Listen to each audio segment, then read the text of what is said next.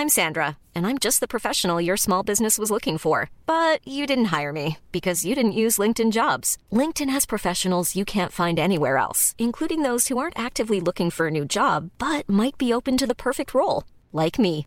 In a given month, over 70% of LinkedIn users don't visit other leading job sites. So if you're not looking on LinkedIn, you'll miss out on great candidates like Sandra. Start hiring professionals like a professional. Post your free job on linkedin.com/people today.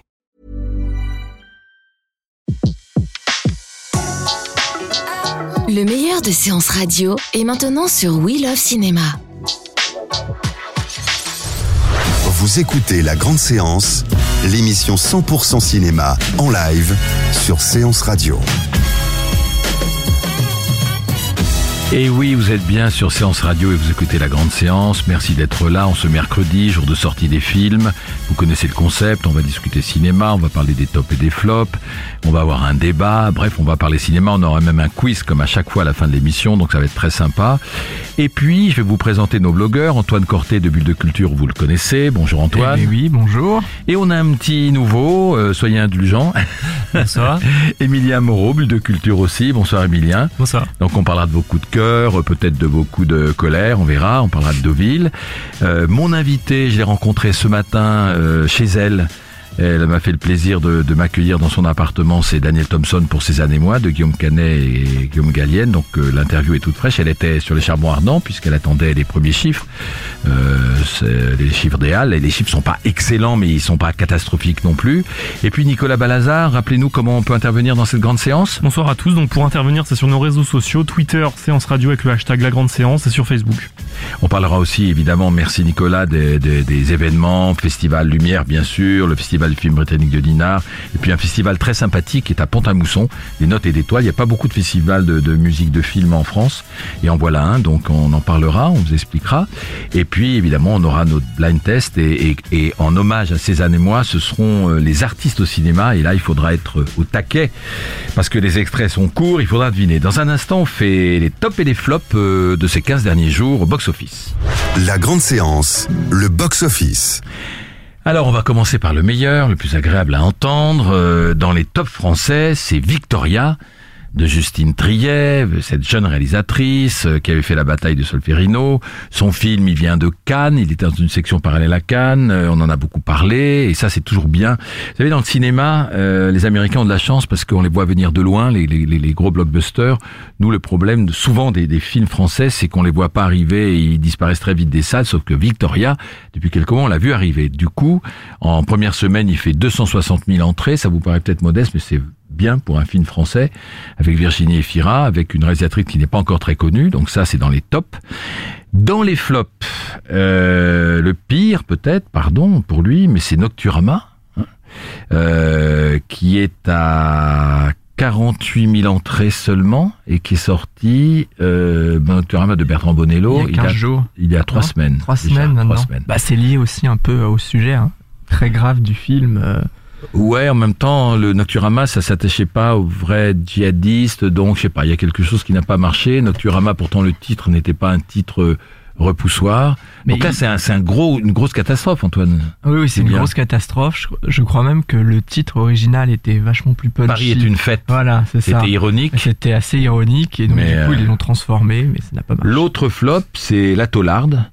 Euh, normalement, Sophie Marceau, quand elle euh, revient sur les écrans, elle euh, fait plus que ça. La Taularde euh, a fait 96 000 entrées en première semaine. Donc c'est bien un flop quand même, Ah non bah oui. Oui, Sophie Antoine Marceau, ouais. ouais. C'est un flop. Voilà, la Taularde. Euh, voilà pour les Français. Euh, pour pour parler de choses plus plus gaies, le petit boulot, c'est pas mal. En trois semaines, il est à 330 000 entrées, donc c'est un hommage à Pascal Chomel qui nous a quittés de dire que oui, c'est pas mal, 330 000 entrées pour un petit boulot. Non? Si, Oh, si. c'est honnête. Bah, en tout cas, il y a un très bon bouche à oreille. Je pense que ça peut encore continuer. Ah oui, ça peut encore continuer. Ça peut encore continuer longtemps. Ouais. Un petit boulot avec Romain Duris notamment. Alors voilà pour les Français. Côté américain, euh, l'un des succès euh, de cet été, parce que c'est plutôt des continuations de succès que nous avons, c'est Comme des bêtes, qui est à 3 285 000 entrées, donc c'est pas mal. On est d'accord Ouais. Parce qu'on peut pas dire que les blockbusters ont super brillé euh, cet été, même s'ils ont fait autour de 3 millions pour certains.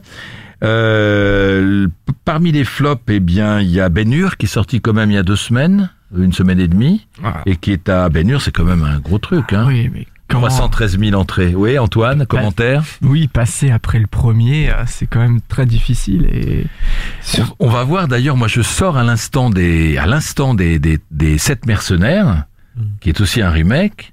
Je vais pas trop, trop vous en dire, mais bon, ça se laisse voir. C'est pas le meilleur western que j'ai vu depuis la reprise des westerns il y a une quinzaine d'années. Mais on va voir si ce, ce remake euh, est un, est un top ou un flop comme Hur. Est-ce que les gens vont avoir envie d'aller voir les sept mercenaires? Le premier était génial.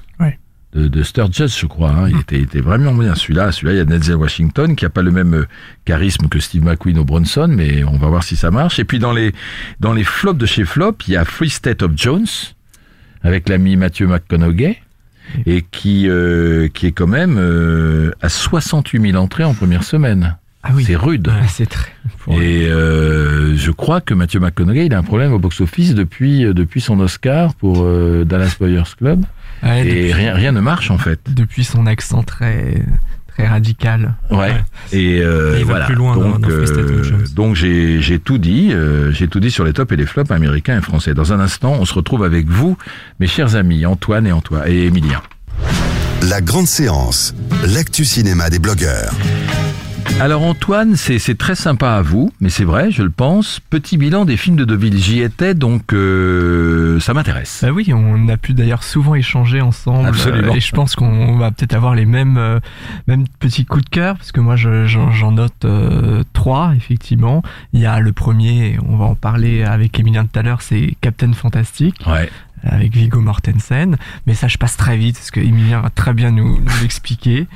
Il y a le deuxième, c'est un peu le, le succès surprise et finalement euh, le, le, le, le, le- le Sing Street Oui. qui a fait, qui a fait qui a pas eu de prix Non, il a rien eu. Alors, est-ce que vous pensez pas, Antoine, qu'il n'a pas eu de prix parce qu'il est très anglais comme film Il se passe à Dublin dans les années 80, c'est des Anglais. On se demande un peu ce qu'ils faisaient au, au festival du film américain de Deauville. Peut-être. Moi, Alors, je pense que ça a un peu tétanisé le jury. moi, je pense que c'est aussi l'aspect très musical, parce que c'est quand même une, Ouais, une mais c'est c'est- c'est comédie. euh, génial. Mais c'est génial, voilà, c'est par Parce qu'il y a réalisateur. musical, mais en même temps, il y a un, un côté Ken Loach derrière, parce que Ah bah du, oui.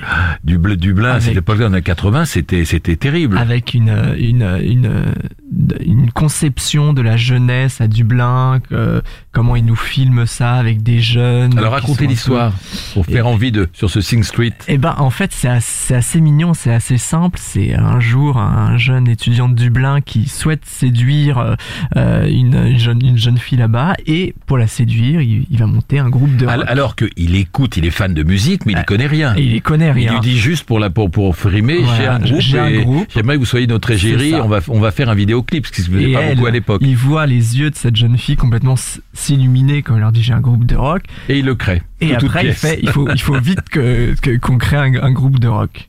Et c'est très beau parce qu'en même temps c'est très musical et je crois qu'il y a des musiciens connus qui ont écrit pour eux. Oui, le, le Adam Levine qui fait partie du groupe Maroon 5 et qui signe le générique de fin notamment. Et d'autre côté, c'est très très beau et très émouvant parce que ces gens-là veulent quitter Dublin. Ils sont d'un milieu social très pauvre. Euh, Lui, il se fait un peu harceler dans son lycée. Et voilà, il y a un côté sombre derrière. En même temps, c'est lumineux, c'est drôle, c'est émouvant. C'est un mélange. C'est un mélange de film social et de film musical drôle et, et enthousiasmant qui est, qui est vraiment très réussi. Ouais. Sing Street.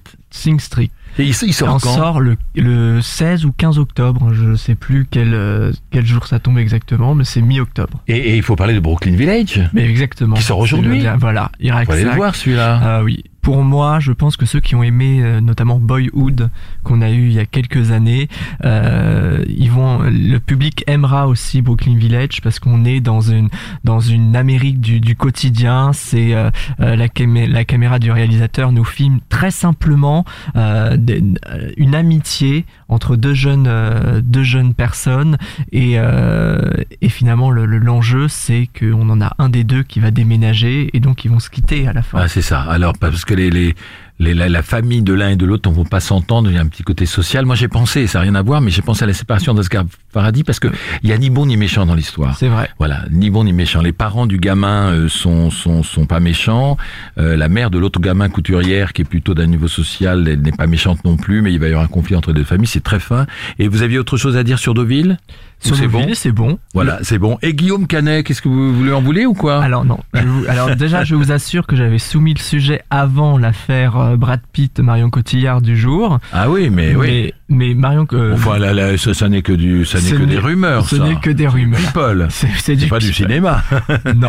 C'est une rumeur. Oui. Parce que Guillaume Canet est toujours avec Marion Cotillard, normalement. Oui, normalement. C'est une rumeur. Mais en tout cas, c'est une mauvaise année euh, du point de vue du cinéma, à mon avis, pour Guillaume Canet, parce qu'effectivement, on va parler de ses années-moi, mais Que vous n'avez pas aimé que je n'ai pas aimé, effectivement. Euh, on a un Guillaume Canet On n'est pas d'accord, donc qui est ah, qui pour moi est complètement plat, qui ne sait pas incarner ce Émile Zola dans ses années-moi.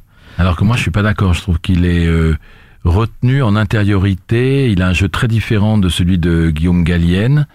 Et euh, je trouve que Zola était un type. euh, D'ailleurs, elle explique bien, Daniel Thompson, un peu, un peu coincé quand même, beaucoup plus coincé, moins extraverti que que, Cézanne. Donc, je trouve qu'il rend ce personnage. Enfin bref, on n'est pas là pour débattre de ça. Donc voilà. Et il y a Le Secret des banquises, dont le, dans le film dans lequel il avait joué au début d'année de Marie Madinier. ah, j'ai pas vu là ce film. encore, où, Le secret des Oui, banquises. c'est en fait, euh, il cherche un gène euh, pour guérir des personnes et donc du coup il le trouve dans le, la génétique. Il y avait des- Guillaume des Canet dans ce oui, film-là? Oui, et Charlotte Lebon. Et il a, il a marché ce film? Pas du tout. Ah oui, j'imagine. Ça a été la... donc voilà, mauvaise année euh, cinéma pour euh, on va Guillaume voir. Canet. Quelque chose de super va se passer pour lui. Mais il réalise à la fin de 31 l'année. Rock'n'Roll. Ah, il y a un nouveau film qui oui, sort. de Qui- lui. Et qui sort avant la fin de l'année. euh, enfin, il va sortir en janvier, fin Ah, décembre, début janvier. Donc on espère que ça va être un, Ça va le relever. que ça va être dans les tops. Emilia Moreau de Bulle de Culture, euh, vous allez nous parler. D'abord, on va commencer par Capitaine Fantastique puisqu'on vient d'en parler, Ouais. euh, qu'on a vu à Deauville au- et qui, et qui sort bientôt, hein, Il sort euh, mi-octobre aussi. mi-octobre le 12 aussi. octobre. Alors, racontez-nous. bah, gros coup coup, de de cœur. un gros coup de cœur pour Captain Fantastic. Euh, Nous, on avait eu de la chance de le voir euh, en juin dernier. Et donc, ça fait quelques mois que, euh, que je veux le conseiller à tout le monde, mais que bon, les gens peuvent pas le voir. Et euh, donc, ouais, ouais, très, très, très, très beau film indépendant américain et euh, qui mérite les prix qu'il a eu euh, à Deauville, je pense. Oui, on peut, on peut juste dire que c'est un film qui est à la fois très intelligent et très grand public. Donc voilà, c'est un, c'est un- hein. un feel-good movie, Ouais. donc euh, ça tombe jamais dans le drame, et pourtant c'est intelligent. euh, euh, les, les personnages sont, sont tous, euh, c'est très gris, c'est pas noir et On peut blanc. expliquer juste pour euh, pour les auditeurs qui, qui n'avaient pas entendu la présente émission parce qu'on avait parlé que c'est l'histoire d'un père qui veut élever ses ses enfants hors civilisation dans une forêt du sud-ouest des États-Unis. La mère est à l'hôpital, lui c'est un peu un fou. Il adore ses enfants mais en même temps c'est un fou furieux dans dans le côté re- rebelle contre la société de consommation alors qu'il leur apprend à se battre, à, à escalader des montagnes, etc. Puis un jour euh, les enfants et toute la famille est confrontée à la civilisation à propos de la, à l'occasion de la mort de leur mère. Et là, c'est le choc de deux façons de concevoir l'éducation des enfants. Et c'est très intelligent parce que le film, je je veux pas spoiler, mais le, le film, voilà, le, le film est- est- n'est pas manichéen, on va dire. Ouais, voilà, il hein. montre vraiment les, les points de vue de tout le monde, euh, et, et notamment bah, celui de Viggo Mortensen qui joue ce père de famille. Qui, Il est génial, lui. Hein, Il est génial, il est, il est alors, dans le film, il est absolument anti-système, peut-être aller trop loin ou pas, on ne sait pas. Euh, mais du coup, euh, le, le film est un vrai questionnement, je trouve, qui aujourd'hui est de plus en plus présent dans, dans, dans le cinéma sur justement questionner le système, le remettre en question.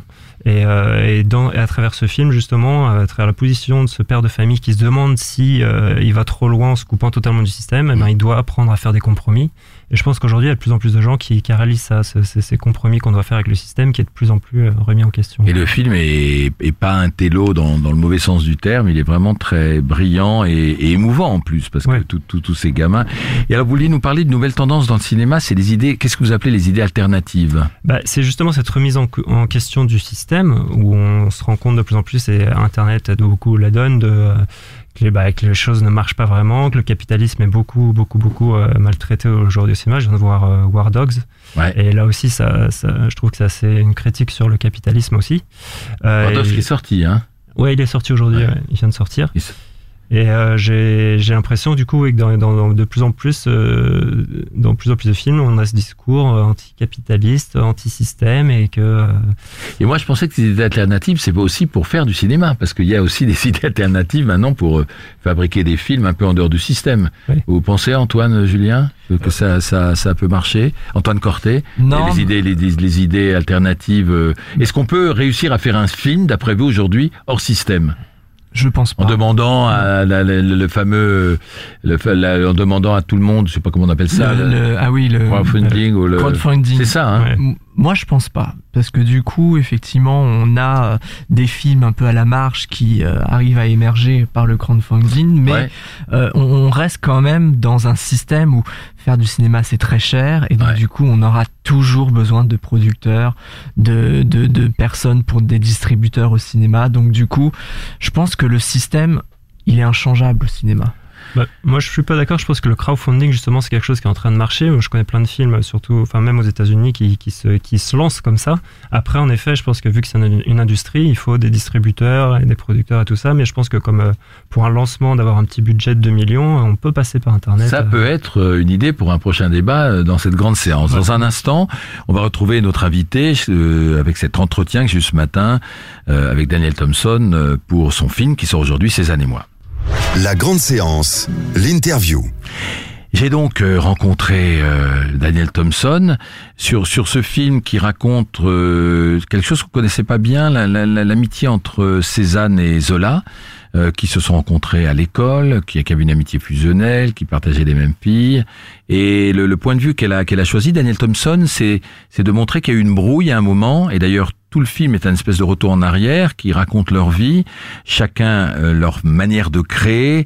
Euh, lui, euh, Zola, il était pauvre et il a réussi à vendre ses livres, il est devenu riche. En tout cas, il avait de quoi. Il a même aidé Cézanne. Cézanne était fils d'un banquier qui l'a renié et a été pauvre toute sa vie, inconnu et, même pas calculé, comme on dirait aujourd'hui, par, par, les, par les gens, parce qu'on connaissait pas son œuvre, sauf à la toute fin de sa vie. Et puis, il y a eu un drame parce que Zola a piqué dans leur propre vie des éléments pour pour faire un livre qui s'appelle l'œuvre et je, vous conseille de lire maintenant avec cette lumière là cet éclair là l'œuvre où il parle d'un peintre raté et c'est beaucoup servi de la vie de, de de son camarade pour parler de ça. Et évidemment Cézanne il en a beaucoup voulu il, voilà ça a été euh, ça a été rude. Alors la, la question qui m'est venue à l'esprit euh, quand j'ai rencontré Daniel Thompson c'est de demander si son amour pour l'art euh, et pour la littérature l'avait amené à ce sujet. Oh, sûrement, sûrement quelque part, c'est venu de là, mais c'est surtout venu de l'envie de, de parler euh, des vrais hommes et pas des grands hommes. Donc, euh, voilà, de, ces, hommes qui sont euh, dont on a parlé, entendu parler tout, tous dès l'école, et puis après, on s'est plus ou moins intéressé évidemment à, leur travail, parce qu'après tout, c'est un travail comme un autre, et, c'est un travail acharné. Et puis après, ils sont devenus des, des, vieux barbus à barbe blanche et des hommes très très très très célèbres dans le monde entier. Mais justement, ce qui m'a intéressé et ce que j'ai découvert à travers euh, leur leur leur correspondance et puis euh, des biographies euh, de l'un et de l'autre, euh, c'est vraiment justement le contraire de tout ça, c'est-à-dire euh, leur vie de tous les jours, euh, le- leur leur leurs problèmes, leur mesquinerie, leur générosité, leur jalousie, leur euh, euh, voilà cette amitié là qui qui dévoile euh, euh, beaucoup de beaucoup de vérité sur sur sur ces êtres humains là qui ont qui ont vécu comme comme vous et moi et comme nous tous euh, euh, des déceptions, des, des des trahisons, une vie sentimentale compliquée, des euh, et puis euh, et puis euh, le, le- voilà l'hu- l'humiliation de de euh, même Zola d'ailleurs euh, parce que Zola a, a été extrêmement décrié en son temps même s'il a bien très bien vécu de sa littérature qui était une littérature très populaire qui marchait très bien. Il s'est il s'est fait cracher à la figure beaucoup alors ne parlons même pas de l'affaire Dreyfus plus tard mais même même ce, ce, ces livres ça a été traîné dans la boue par beaucoup de, critiques à l'époque. Euh, Cézanne n'en parlons pas. C'était personne ne l'aimait donc et il n'aimait d'ailleurs personne lui non plus. Mais tout ça est tout ça m'a paru vraiment très intéressant pour plonger dans cet univers. Alors comme vous avez beaucoup travaillé, même au-delà de ce qu'on voit dans le film, euh, je vais vous demander qui était Cézanne, comment vous le voyez, et qui était Zola? Zola d'abord, joué par Guillaume Canet. Quel genre de personnage? Un peu retenu, un peu... Alors, je, pense que c'était c'est un humaniste, c'est un homme qui est un homme qui aime la vie, qui a une revanche à prendre sur une enfance vraiment dans la misère. Et bien sûr, toute son œuvre, de tous ses livres sont plongés dans la dans la voilà dans dans effectivement dans la vie de de ces ouvriers, des gens simples, de de qui vont des mineurs aux petites vendeuses de, du bonheur des dames, en passant par les filles des bordels. Enfin, c'est vraiment c'est un, un quelqu'un qui s'est complètement euh, euh, immergé dans, dans, dans, dans, dans la douleur sociale. Et on, on va il est cité tous les jours, euh, à, tort et à travers. D'ailleurs, euh, on dit c'est c'est du Zola, de voilà, même sans très bien savoir de quoi on parle.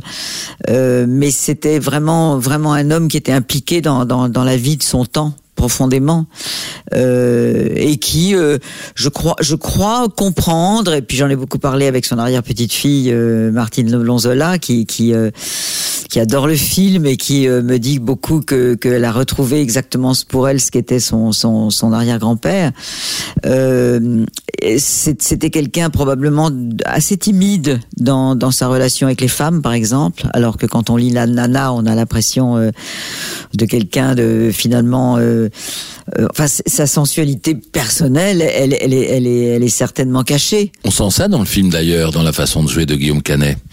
Oui, on le sent parce que c'est voilà, c'est un homme qui est bouleversé euh, quand tout à coup il tombe fou amoureux à 48 ans d'une jeune fille de 20 ans et alors qu'il aime encore sa femme. Euh, je pense pas que c'est quelqu'un. euh, je pense pas que c'était ce qu'on appelait à l'époque un homme à femme. Je pense pas qu'il avait beaucoup beaucoup trompé sa femme.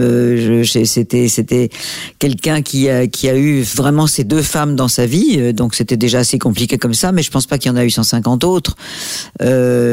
Et tandis que, euh, alors pour parler du, personnage de, Cézanne que moi j'ai complètement découvert parce qu'on sait quand même tous un peu des choses sur la vie de Zola, notamment bien sûr non seulement sa littérature mais son engagement politique. Euh, J'accuse euh, la, la, la, tout, l'épisode ins- incroyable de l'affaire Dreyfus qui se passe après après mon film. Mais euh, mais alors Cézanne, je pense qu'il en a rien à fiche de de, de, de, ce qui se passe en dehors de sa peinture. Euh, il est il est il est enfermé dans dans son obsession de trouver quelque chose euh, dont donc euh, il le dit d'ailleurs dans, dans ses lettres de, de effectivement d'arriver à peindre le vent et non, pas l'arbre non, pas non pas le soleil mais la chaleur du soleil euh, c'est vrai qu'on voit ces on voit ces, ces, ces, tableaux extraordinaires qu'il a qu'il a peint dans autour de la montagne Sainte-Victoire. On, on entend, on entend, on sent la chaleur, on entend les criquets. On était quand on tournait là-bas, on se on sentait ce qu'il avait ce qu'il avait réussi à peindre. Et donc euh, il est d'un obsessionnel de, de, de, de son travail. Et il est et il n'est pas c'est pas quelqu'un qui, qui qui aime les gens c'est pas quelqu'un qui est ouvert sur euh, tout ce qui se passe il s'en fout euh, de le- la voilà la guerre de 70 euh, qui qui va quand même être euh, déchirer la France la commune qui va déchirer bien sûr encore une fois la France tout ça, il est enfermé euh, euh, dans, dans son, dans son, non pas dans son, dans son, euh, dans sa maison, mais il est, il est enfermé dans son univers de, de soleil et de, et de, et de violence de la nature. Mais, euh, mais ce qui se passe politiquement autour de lui, il s'en fout. On le sent aussi euh, dans la façon euh, que Gallienne a, de représenter le personnage. Il est en colère, il est ronchon, il a un peu d'amertume.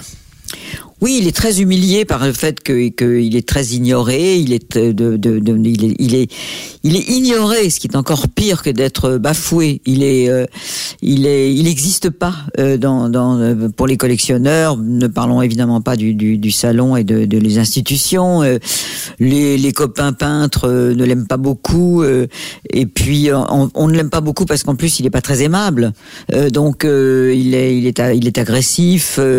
en effet, se lave pas, il s'habille pas, il se, il se marginalise alors qu'il a été élevé dans une famille bourgeoise euh, très propre sur elle, avec un père parvenu, donc qui au contraire justement a essayé de s'élever dans la condition sociale. Lui, il en a rien à foutre de tout ça.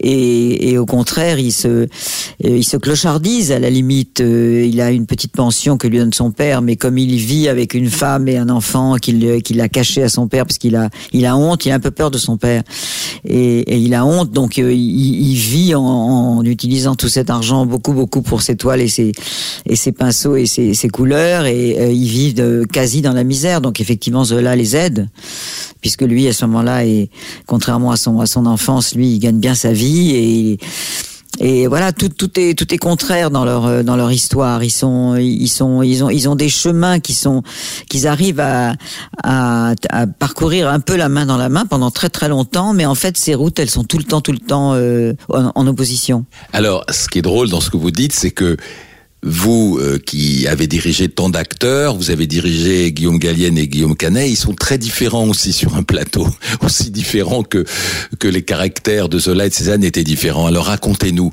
parce que je pense que Gallienne est assez expansif et que Canet est assez retenu.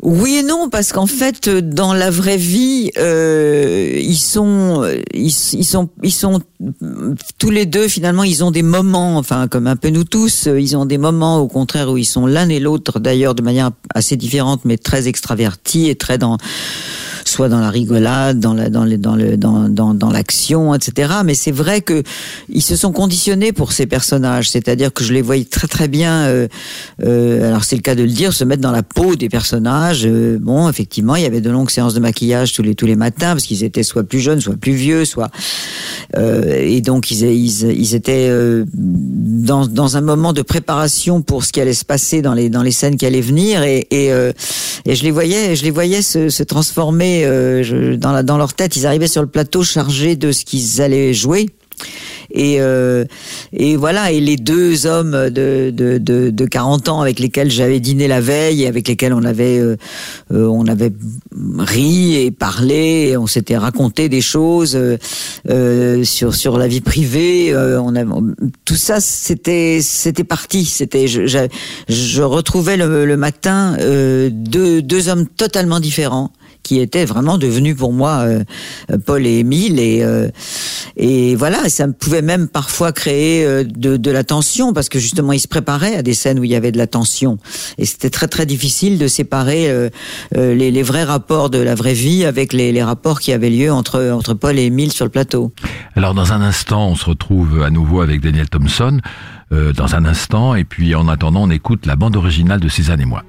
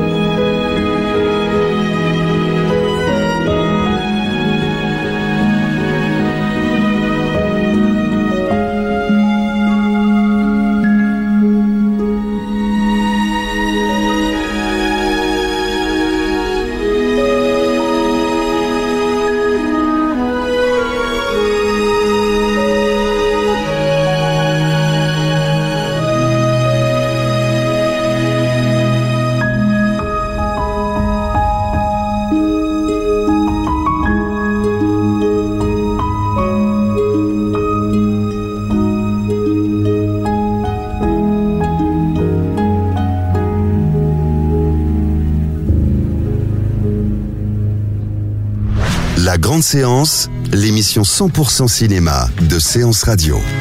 Voilà, vous venez d'écouter un extrait de la bande originale de Ces années mois de Daniel Thompson, signé Eric Neveu, une très jolie musique. Nicolas, dites-nous comment on peut intervenir euh, dans cette euh, grande séance, poser des questions. Pour intervenir, donc pour poser vos questions, pour commenter euh, tout simplement l'émission, c'est sur Séance Radio, Twitter et hashtag la grande séance. Et dans un instant, on parle des événements cinéma à venir. Les événements cinéma sont dans la grande séance. Alors, dans cette, euh, parmi ces événements, il faut absolument rappeler le Festival Lumière qui est du 8 au 16 octobre, donc ça approche à grands pas. Vous savez que l'invité d'honneur et l'hommage va être rendu à Catherine Deneuve, la belle Catherine Deneuve. Et juste pour vous donner un peu une idée de ce qui va se passer, euh, à ce Festival Lumière créé par euh, Thierry Frémaux il y a quelques années, il y a 390 séances, 180 films dans 24 communes de la métropole de Lyon. Donc vous voyez que c'est énorme, ça marche très bien. Et parmi euh, les, les, les, les, hommages, euh, les rétrospectives, euh, les séances de cinéma géantes, moi je, je rappelle qu'il y aura Hollywood, la cité des femmes, puisque cette séquence sera faite à l'occasion de la sortie du livre Hollywood, la cité des femmes de notre ami Antoine Cyr. Voilà, ça c'est un, un, des, une des, des, des, grands moments de, cette, de, cette, de ce festival Lumière. Le festival du film britannique de Dinard, qui a lieu très bientôt, puisque ça commence au 28 septembre jusqu'au 2 octobre, alors là, vous savez que ce sont des films britanniques. Euh, qui se, le, festival se déroule à Dinard, qui est un, qui était d'ailleurs une ville extrêmement agréable sur la côte d'Emeraude. Six films en compétition, beaucoup d'avant-premières, des rétrospectives, des rencontres, des masterclass. Le président cette année du jury, c'est Claude Lelouch, euh, qui sera entouré de Victoria Bedos, de Julie Ferrier, d'Anne Parillo et de Florence Thomasin. Il y aura des acteurs anglais, James Dercy et Phil Davis, l'acteur réalisateur français Jalil Lesper, et puis des producteurs Colin Vance et Eric Lagesse. Et pour la première fois au Festival de Dinard, il y aura une compétition de courts métrages et puis euh, une vingtaine de films aussi euh, en avant-première et hors compétition. Vous voyez, c'est un festival très intéressant et qui vraiment maintenant euh, roule bien. Et puis, je vous l'avais promis, des notes et d'étoiles à Pont-à-Mousson du 22 au 25 septembre. C'est la deuxième édition seulement. il y a une compétition de courts et de longs métrages et une programmation hors compétition, comme souvent dans les festivals, avec des films de répertoire pour rendre hommage à des célèbres compositeurs, réalisateurs, de comédiens, puisque on parle de notes de musique et de toiles et donc de cinéma. En tout, il y a une vingtaine de films qui sont programmés dans ce festival de Dinard avec évidemment comme lien entre eux la musique. Dans un instant, on se retrouve pour la suite de notre rencontre avec Daniel Thompson et son film Cézanne et moi. La grande séance, l'interview. Vous êtes évidemment euh, dans la grande séance et on se retrouve en compagnie de Daniel Thompson pour ces années mois qui sort aujourd'hui. Alors, euh, je ne peux pas m'empêcher de vous poser la question, Daniel Thompson, euh, à propos des, des, des, 50 ans de la Grande Vadrouille, parce que sans revenir sur euh, euh, de manière attendrie sur sur ce film où, où vous étiez scénariste pour la première fois, vous étiez toute jeune à côté de votre papa Gérard Houry, euh, j'ai envie de, de vous de vous demander euh, quel soin il avait pris, parce que c'est vrai que la Grande Vadrouille qui reste très populaire, c'est un grand film comique, mais ça reste un grand film avec un cadre, avec des extérieurs. Voilà, c'est comme si on donnait des lettres de noblesse à la comédie, ce qui n'est pas toujours le cas aujourd'hui. Ça n'est pas le cas aujourd'hui, euh, très souvent, et puis ça n'était pas le cas non plus à l'époque, euh, où euh, la plupart des comédies étaient parfois très très réussies, mais enfin des petits budgets et pas pas du tout de pas un soin esthétique du tout. mais il avait déjà d'ailleurs fait ça dans le dans le Cornio. en effet, c'est un homme qui avait beaucoup de goût, qui adorait la France, les paysages français, qui avait vécu l'occupation.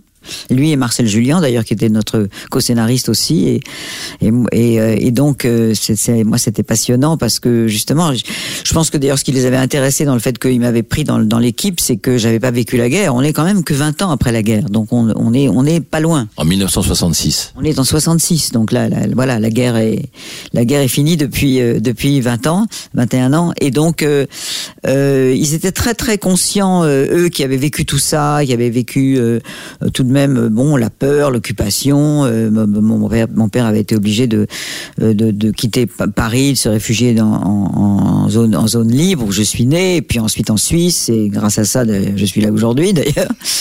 Et donc, c'était, c'était, il y avait une, il y avait une conscience euh, de ce qu'on pouvait dire ou pas dire. Il y avait, alors que moi, pas du tout. Euh, bon, j'étais très, je me sentais très très libre par rapport à cette période. Je posais des tas de questions justement qui étaient intéressantes par rapport au public de jeunes qui allaient venir voir le film.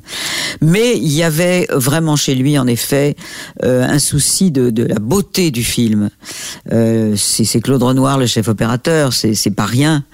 c'est un, des grands chefs opérateurs, donc le neveu du du Grand Renoir. Euh, c'était c'était euh, vraiment une série de, repérages qu'il avait qu'il avait fait dans toute dans, dans, toute la Bourgogne et dans toute euh, du côté de évidemment à Beaune et, et, à Vézelay et dans toute cette région magnifique parce qu'il voulait la montrer en même temps. C'était très important ce voyage de ces de ces aviateurs anglais dans la dans la France de de, l'époque. C'était, il avait très envie de montrer la beauté du pays et il l'a très très très bien montré. Et puis euh, et puis même l'opéra, ce, lieu euh, sublime. Donc euh, tout ça, ce sont des ce sont des c'est une préoccupation constante pour lui. Je pense qu'une des raisons d'ailleurs pour lequel le, film est, est toujours tellement tellement le film préféré des Français, c'est que c'est qu'il est beau le film. Il est, esthétiquement très beau. La musique est magnifique. Les, costumes les décors, tout ça, c'est très, c'est très très très beau. Alors ça compte. Alors les personnages devaient aller encore beaucoup plus loin. Et je ne sais pas si c'est Julien ou quelqu'un a dit il faut s'arrêter à Albi. Et c'est drôle parce qu'il y a une anecdote, c'est que pour pas faire pour pas faire trop long, c'est maintenant l'anecdote, c'est attention à Albi. Hein. Oui, on avait continué l'histoire. Euh, il passait en Espagne en fait à la fin, à la fin du film, et donc ça, ça, le film avait carrément 25, une demi, 25 minutes, une demi-heure de plus. Et c'est notre producteur Robert Dorfman qui, quand on lui a, quand on lui a raconté le scénario, qu'on lui a plus ou moins lu le scène à scène, et puis et puis maintenant ils font ci, ils font ça. Enfin bon, tout à coup on l'a vu sombrer dans dans l'ennui. On voyait son regard s'éteindre au fur et à mesure que mon, mon, père qui était génial pour raconter un scénario, donc euh, et, euh, et tout à coup à partir d'Albi, en on s'est dit oh là là oh là là, euh, il faut qu'on il faut qu'on termine le film plus tôt. Ça a été la grande décision de, cette de, de cette période de, scénario. Et, et, donc on voilà, on a décidé d'arrêter le film quand ils franchissent la ligne de démarcation, qui à l'époque évidemment c'était une grande victoire. Et euh, voilà, je pense en effet que si on avait rallongé le film de, de 20, 20, 20 minutes, une demi-heure, euh, on se serait planté. Donc ça a été une décision très très très très salutaire. Et puis c'est devenu en effet un, un code dans la famille. Euh, attention, Albi, ça veut dire qu'on est trop long. Tout à l'heure, on a parlé de, Guillaume Gallienne et de Guillaume Canet à propos de ces années-moi. Euh, il y avait un autre tandem célèbre, évidemment, Louis de Funès et, et Bourville. Est-ce que vous, qui connaissez bien les acteurs, vous trouvez que le code a changé ces acteurs? Est-ce qu'ils sont différents aujourd'hui?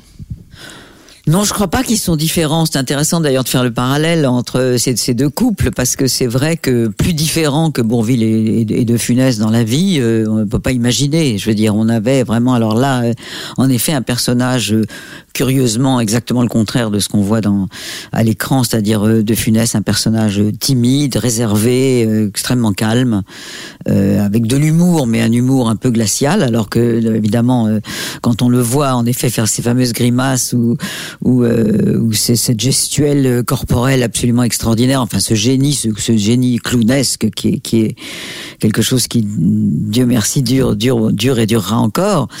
Euh, on imagine, voilà, on, on, on, a du mal à l'imaginer. Donc il arrivait sur le plateau, il se passait des choses absolument électrifiantes et électriques. Et puis euh, Bourville, alors lui, qui a d'ailleurs euh, joué, qui a su magnifiquement jouer dans d'autres films des personnages extrêmement graves. Je pense au Cercle Rouge, notamment. Un film de Melville ou des films comme Fortuna avec Michel Morgan où il, joue un personnage pathétique appelé d'une grande tendresse, délicieux. Il a, il a, il a le miroir à deux faces, encore une fois avec Michel Morgan où il, joue un mari euh, désespéré qui finit par, assassiner un homme qui est d'ailleurs joué par mon père dans le film. Donc tout ça, c'est un, c'est un, euh, et ben Bourville était, était quelqu'un de, de, de complètement euh, jovial, joyeux amoureux de la vie, euh, tendre, drôle. Euh, euh, voilà, moi j'ai souvenir formidable de de, de, de dîner avec et de, de, repas avec lui sur les tournages. et c'était c'était un homme complètement extraverti, complètement le contraire de l'autre. Et, et, voilà. Et sur le plateau, je, je sais que c'était aussi un petit peu compliqué pour pour mon père parce que Bourville était formidable dès la première prise, et puis il se fatiguait un peu au, au, au cours des prises.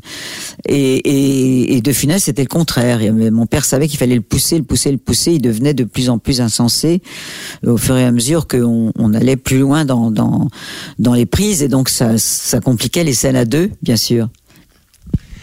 Vous allez souvent au cinéma, vous restez une, une cinéphile avertie, il y a beaucoup de comédies, les comédies sont à la mode. Qu'est-ce que vous pensez euh, de manière générale de, de l'état du cinéma français et des comédies que vous voyez? Vous êtes aussi curieuse, vous êtes toujours admirative. Là, il y a le film de, de Xavier Dolan qui sort aujourd'hui, juste la fin du monde. Euh, vous êtes toujours ouverte, bienveillante? Ah oui, moi je suis, moi j'ai beaucoup aimé le film de Xavier Dolan que j'ai vu à Cannes. Euh, je, ce qui me, ce, qui me finalement me, vraiment me désespère, c'est l'ennui. Alors si je m'ennuie, euh, vraiment là, là, ça me désole et je ne, j'aime pas les films qui m'ennuient. Mais j'adore certains films très longs, magnifiques, à partir du moment où ils sont, euh, euh, voilà, où ils viennent me chercher dans, le cœur et dans la tête. Donc, parfois, j'ai, adoré, par exemple, le film allemand Tony Erdmann que j'ai vu à Cannes aussi, qui je crois fait 2h20 ou 3 2h40, je sais plus, mais enfin, j'ai pas vu le temps passer. Euh, donc, euh, euh, et puis il y a d'autres films, je les citerai pas parce que j'ai pas du tout envie de taper sur mes copains, mais euh, ou sur des gens que je que j'admire euh, quand même d'ailleurs, mais où je ressors de là en me disant oh là là, je je, je, je, je pour, pourquoi, pourquoi, euh, tant, pourquoi tant, tant de temps pour raconter des histoires qui sont, euh, qui sont, euh, enfin, qui n'accrochent pas, qui ne, qui ne, qui, ne me touchent pas. Donc euh, voilà, j'ai envie d'être ému. Je crois que je suis comme les spectateurs en général.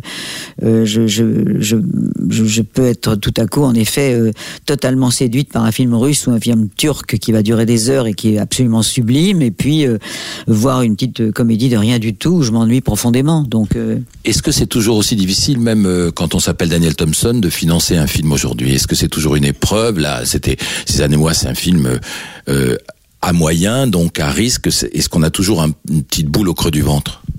Oh, bien sûr qu'on a une boule au creux du ventre. En plus, c'est mon, mon, producteur qui est en plus l'homme de ma vie. Euh, euh, oui, il a eu, il a eu beaucoup de mal à monter ce film. C'était très très, euh, c'est très difficile. C'est de plus en plus difficile en plus. Et Daniel Thompson ou pas, je veux dire, pour l'instant, ça, ça compte pas. Je crois qu'on est, on est aussi beaucoup la personne de son dernier film. En plus, le dernier film n'avait pas bien marché, donc c'était, c'était pas pas simple du tout, du tout. Bien sûr, la boule est, est là. moi, ce que je ce que je souhaite le plus, c'est que le public vienne voir le film. C'est un, c'est un film, euh, c'est un sujet intimiste, et moi j'ai essayé d'en faire un film populaire. Donc, euh, donc l'enjeu, il est, il est là, il est, il était, il est, il est fort. Donc voilà, on va voir comment, comment, comment ça se passe. Euh, on, on est, on est très, très, très à la fois on a une expérience, moi j'ai une expérience de, de, vraiment de, depuis longtemps de ces fameux mercredis, et on se dit que qu'on va réussir à vivre ça de manière détachée, et puis en fait pas du tout. Dernière question. Finalement, le rire est toujours dans vos films, même derrière la gravité. Sauf que dans ces années moi, c'est pas du tout une comédie. Bon, donc euh, même s'il y a des moments drôles et il y a des moments d'émotion, est-ce qu'on peut imaginer un jour que vous, Daniel Thompson, avec ce qui se passe aujourd'hui de dramatique un peu dans l'air du temps, vous fassiez un pur film dramatique? Oh, je crois que ces années moi est quand même euh, quand même un film dramatique. C'est pas un drame. Mais enfin. mais est-ce que c'est pas un passage à un prochain film euh, qui ne sera pas forcément une fresque et qui sera euh, une comédie purement dramatique? Je sais pas ce que je vais ce que je vais faire maintenant, euh, mais c'est vrai que euh, les, les, les, les, comédies ou les films comiques, euh, j'en ai vraiment beaucoup fait. Donc euh, là pour l'instant, euh, euh, je, je je sais pas. Je, je, je pense que la la l'ère du temps en effet fait que les gens ont de plus en plus envie de s'amuser et qu'on leur raconte des histoires qui les qui les fait rire. Euh, ça c'est certain. Euh, mais euh, moi je suis euh, un petit peu entre deux, pour l'instant entre deux moments de de, de, de, de ma vie professionnelle. Bon, euh, je sais pas très bien ce que j'ai envie de raconter maintenant, mais ce que je voudrais surtout, c'est passionner le public. Alors, quel que soit le genre, euh, bon, euh, euh, un film très violent, euh, je pense pas que j'aurais envie de faire ça. Je pense pas que je pense que d'autres savent le faire mieux que moi. Et euh, et donc je pense qu'il faut essayer de faire ce qu'on sait faire.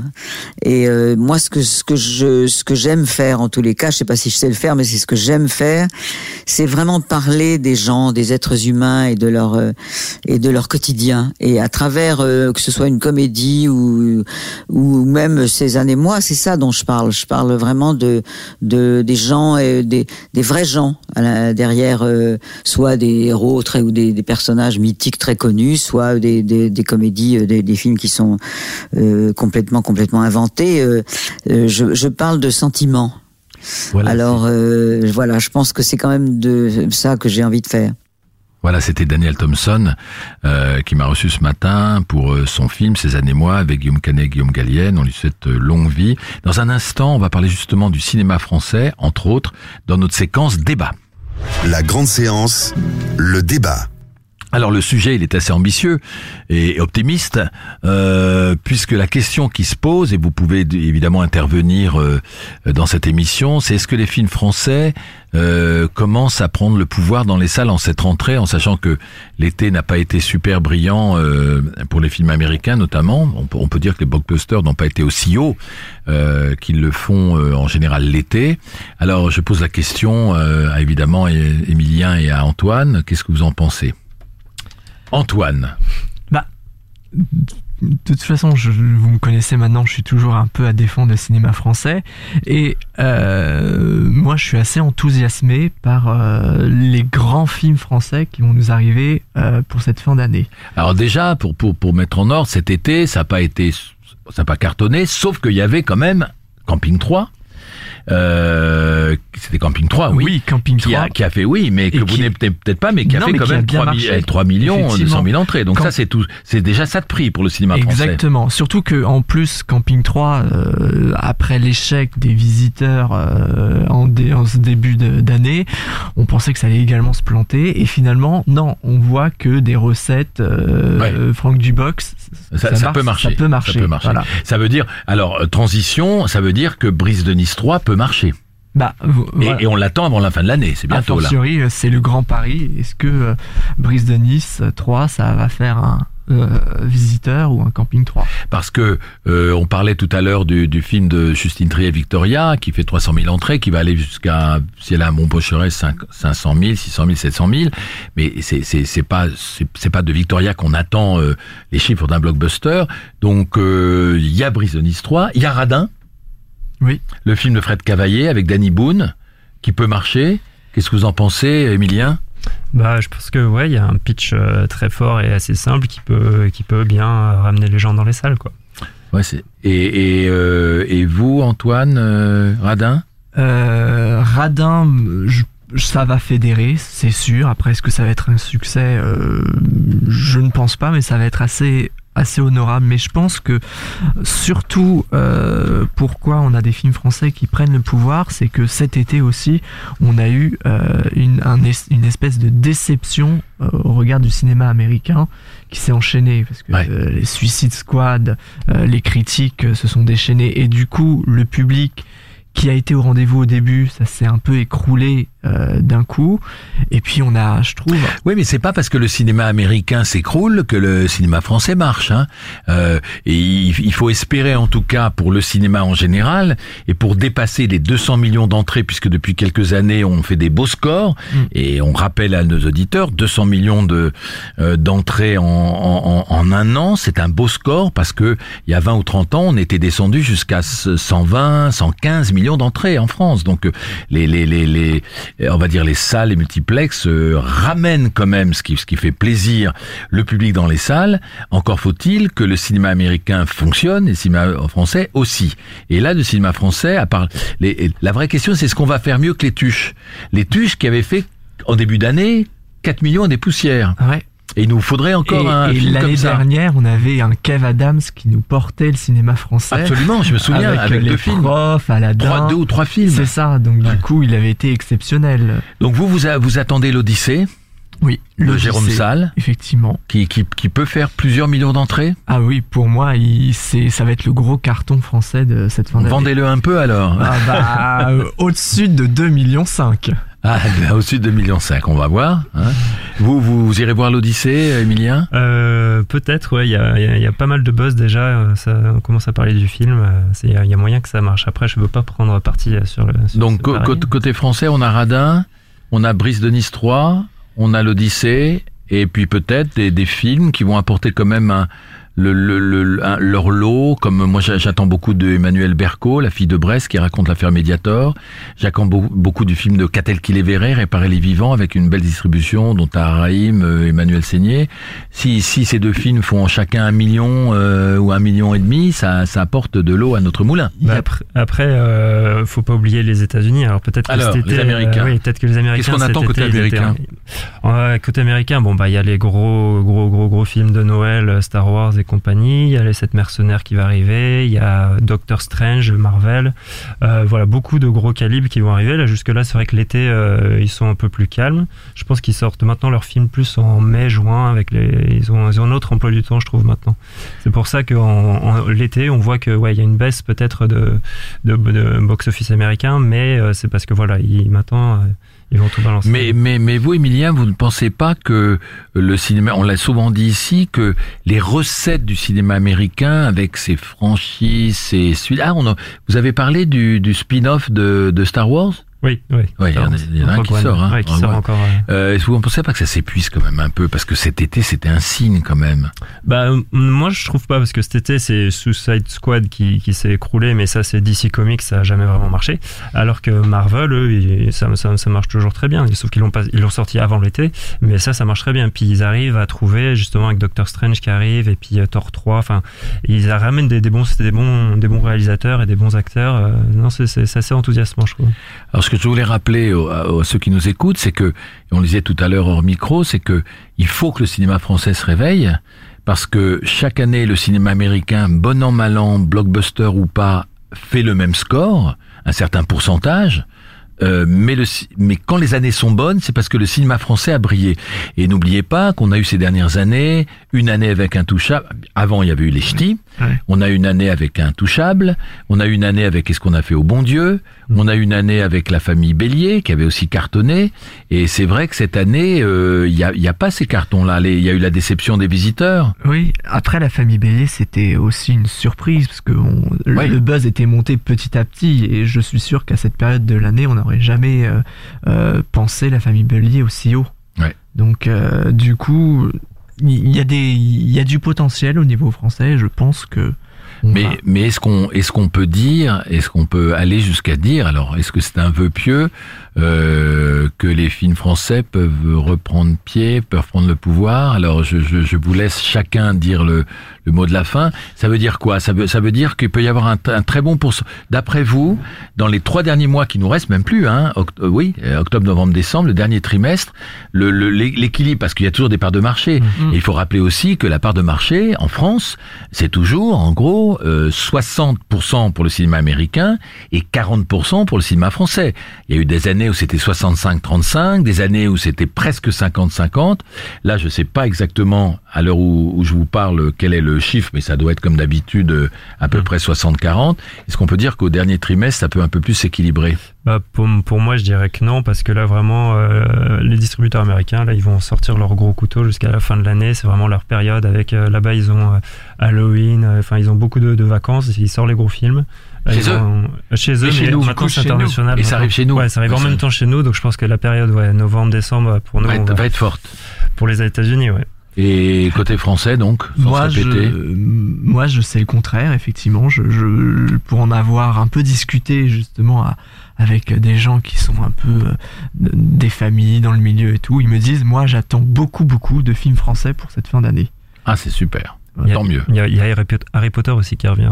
Ça, ça va faire mal aussi. Harry Potter, avant Ouais. la fin de l'année Ouais. Euh, Sous quelle forme Les animaux C'est fantastiques. les animaux fantastiques, ouais, qui sort aussi en décembre. Donc, c'est encore un gros box-office. Donc c'est comme un spin-off encore un peu. Voilà, Voilà. c'est-à-dire Voilà, qu'on a le mais- droit à Star Wars, on a le droit à Ah, Harry Potter, voilà. un peu une petite euh, une petite reprise, hein, voilà, une petite continuation. Et ça ça ça marche quand même. Ça marche, Antoine. mais attention, l'effet de surprise n'est plus là. Et effectivement, une- peut-être qu'une famille Bélier va arriver avec en, Ah, en créant un effet de surprise. J'en suis persuadé. L'Odyssée, j'y crois à fond.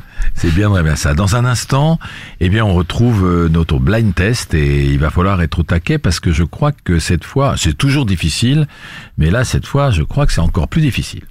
Jouez avec la grande séance. Tout de suite, le blind test dans votre émission 100% cinéma. Alors, c'est parti pour euh, le numéro 1. Vos toiles sont très belles. Vous en avez d'autres? Ah. Peinture. Séraphine. Passez votre Bravo. ménage. Super. Euh, attention, le numéro 2. On va déjeuner dehors. Ce sera prêt dans un quart d'heure. Ah, voilà, c'est toujours pareil.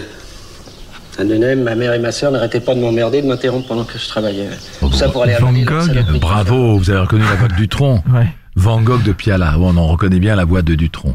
Le 3.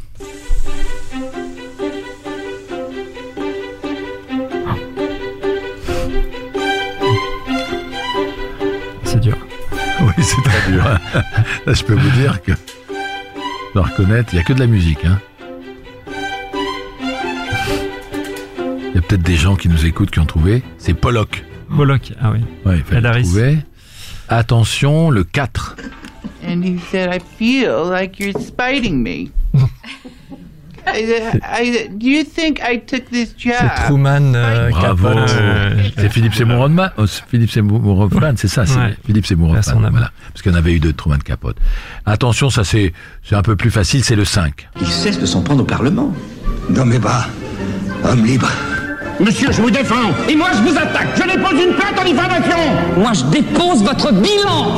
Sa vie, la muse. La voix de Que son œuvre. Fabrice Beau- Beaumarchais. Beaumarchais. L'insolence. Bravo, bravo, très bien. Antoine Corté, très bien. Euh, le 6.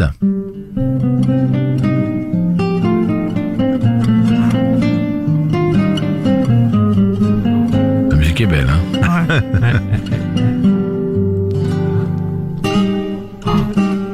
C'est espagnol C'est quoi Un petit peu. Dans le genre, en tout cas. C'est Todos me dicen el negro llorona. Frida. Frida. Ah, Ah, de- vous avez pensé, Emilien ouais, Vous y Salma Hayek. pensiez. Ouais. Le 7. Ah, Ça, je connais pas ce film-là. On y va.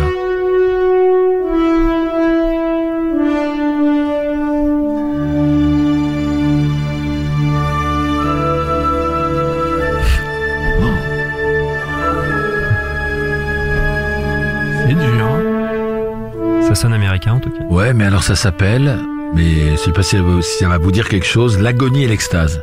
Pas du tout. Bon, très bien, on passe. Dur. Le 8, ça c'est plus connu. Ah, c'est Mozart, ça. Amadeus. Évidemment, Amadeus. de Milos Forman, Amadeus, là bravo. Le 9,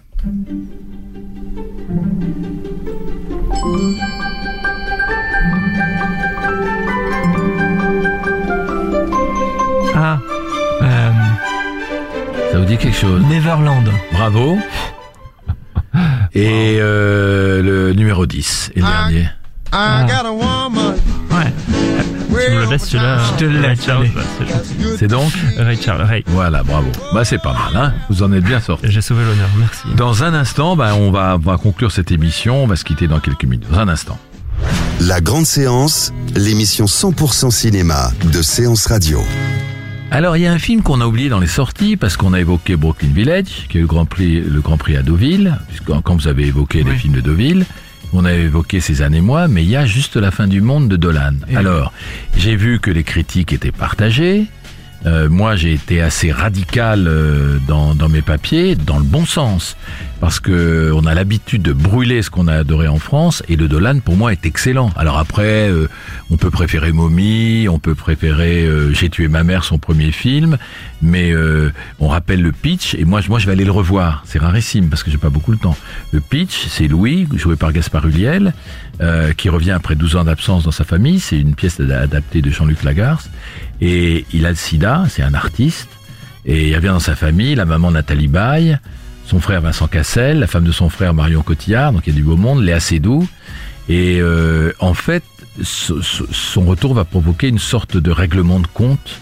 Toutes les rancœurs, l'amertume va ressurgir et ça va être as- assez violent. C'est monté au cordeau, c'est hystérique, mais dans le meilleur sens du terme, parce qu'il contrôle l'hystérie, Dolan. Les acteurs sont vachement bien dirigés. Et qu'est-ce que vous en pensez, vous, Antoine? Je l'ai trouvé sublime. Je trouve que euh, effectivement on a on a du grand grand Dolan qui se compare pas avec euh, ses précédents. Il faut pas. Il faut pas. Et il nous livre un film plein d'émotions. Euh, on est pris, on est même mal à l'aise. Et euh, je trouve qu'il a réussi avec brio euh, un très très grand film. Alors, il faut dire qu'il a que 27 ans Mm. et que moi, je, je, je cherche autour des gens de moins de 30 ans et je pense que c'est un des meilleurs cinéastes au monde. Aujourd'hui, on, a, on, on attend à chaque fois un film de Dolan comme, euh, comme un événement et c'est vrai, c'est un des meilleurs cinéastes au monde. On, peut lui promettre une, une belle carrière comme les grands noms qu'on a eu dans l'histoire du cinéma. On peut lui promettre ça. Oui, et puis en plus, il a réussi à faire passer grand public un cinéma quand même assez difficile et, et Absolument. particulier. Absolument. Et il est en train de faire La vie et la mort euh, de, de c'est un bouquin de Jeff euh, Donovan, je crois. Et euh, il a il a Jessica Chastain. il a beaucoup d'acteurs américains. Il n'arrête pas. Il est parti encore pour son prochain film avec euh, l'envie de plus trop retourner à Cannes. Mais ça, c'est une histoire. Je vous rappelle que vous étiez en train d'écouter la grande séance euh, sur Séance Radio. On se retrouve évidemment mercredi 5 octobre avec des invités, des questions, des débats, des musiques de films. Et puis le, le support, comment intervenir, Nicolas Sur Twitter, Séance Radio. Voilà. À la prochaine fois. C'était la grande séance, l'émission live 100% cinéma. Retrouvez Bruno Kras et toute son équipe sur Séance Radio par BNP Paribas. Retrouvez l'ensemble des contenus séances radio proposés par We Love Cinéma sur tous vos agrégateurs de podcasts.